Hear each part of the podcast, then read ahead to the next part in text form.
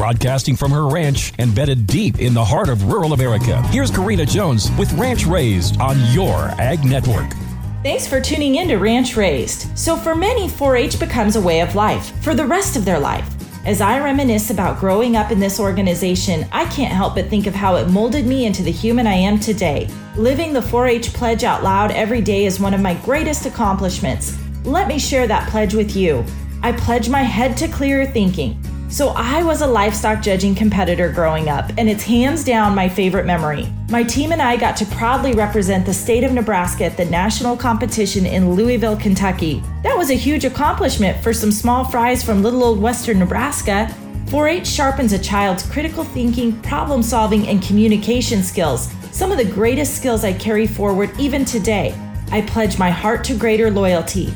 Just when you want to give up on that steer that won't lead or that angel food cake that just will not rise, 4 H builds resiliency in little souls and teaches them it's not about the ribbon, but it is about finishing the job.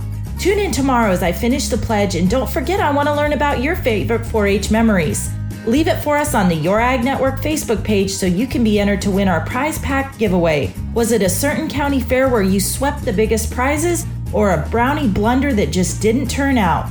Whatever it may be, I can't wait to see your favorite 4 H memory. Bonus points for leaving us a picture. Tune in and turn on to your Ag Network, winner of the prestigious Best Market Cast in the nation from the National Association of Farm Broadcasting. Join the Air Force with four time feature award winner Monty James, NAFB President Lori Boyer, and award winning market analyst Brian Hoops.